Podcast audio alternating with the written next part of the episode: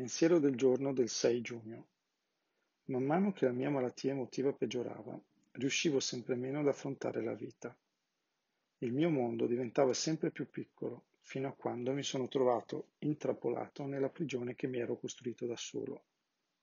Questo è stato il mio fondo emotivo.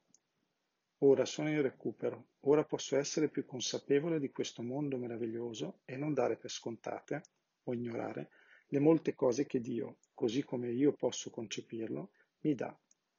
Posso portare cose nuove nella mia vita. Credo che la vita sia fatta per essere piena, ricca e gioiosa. Meditazione del giorno.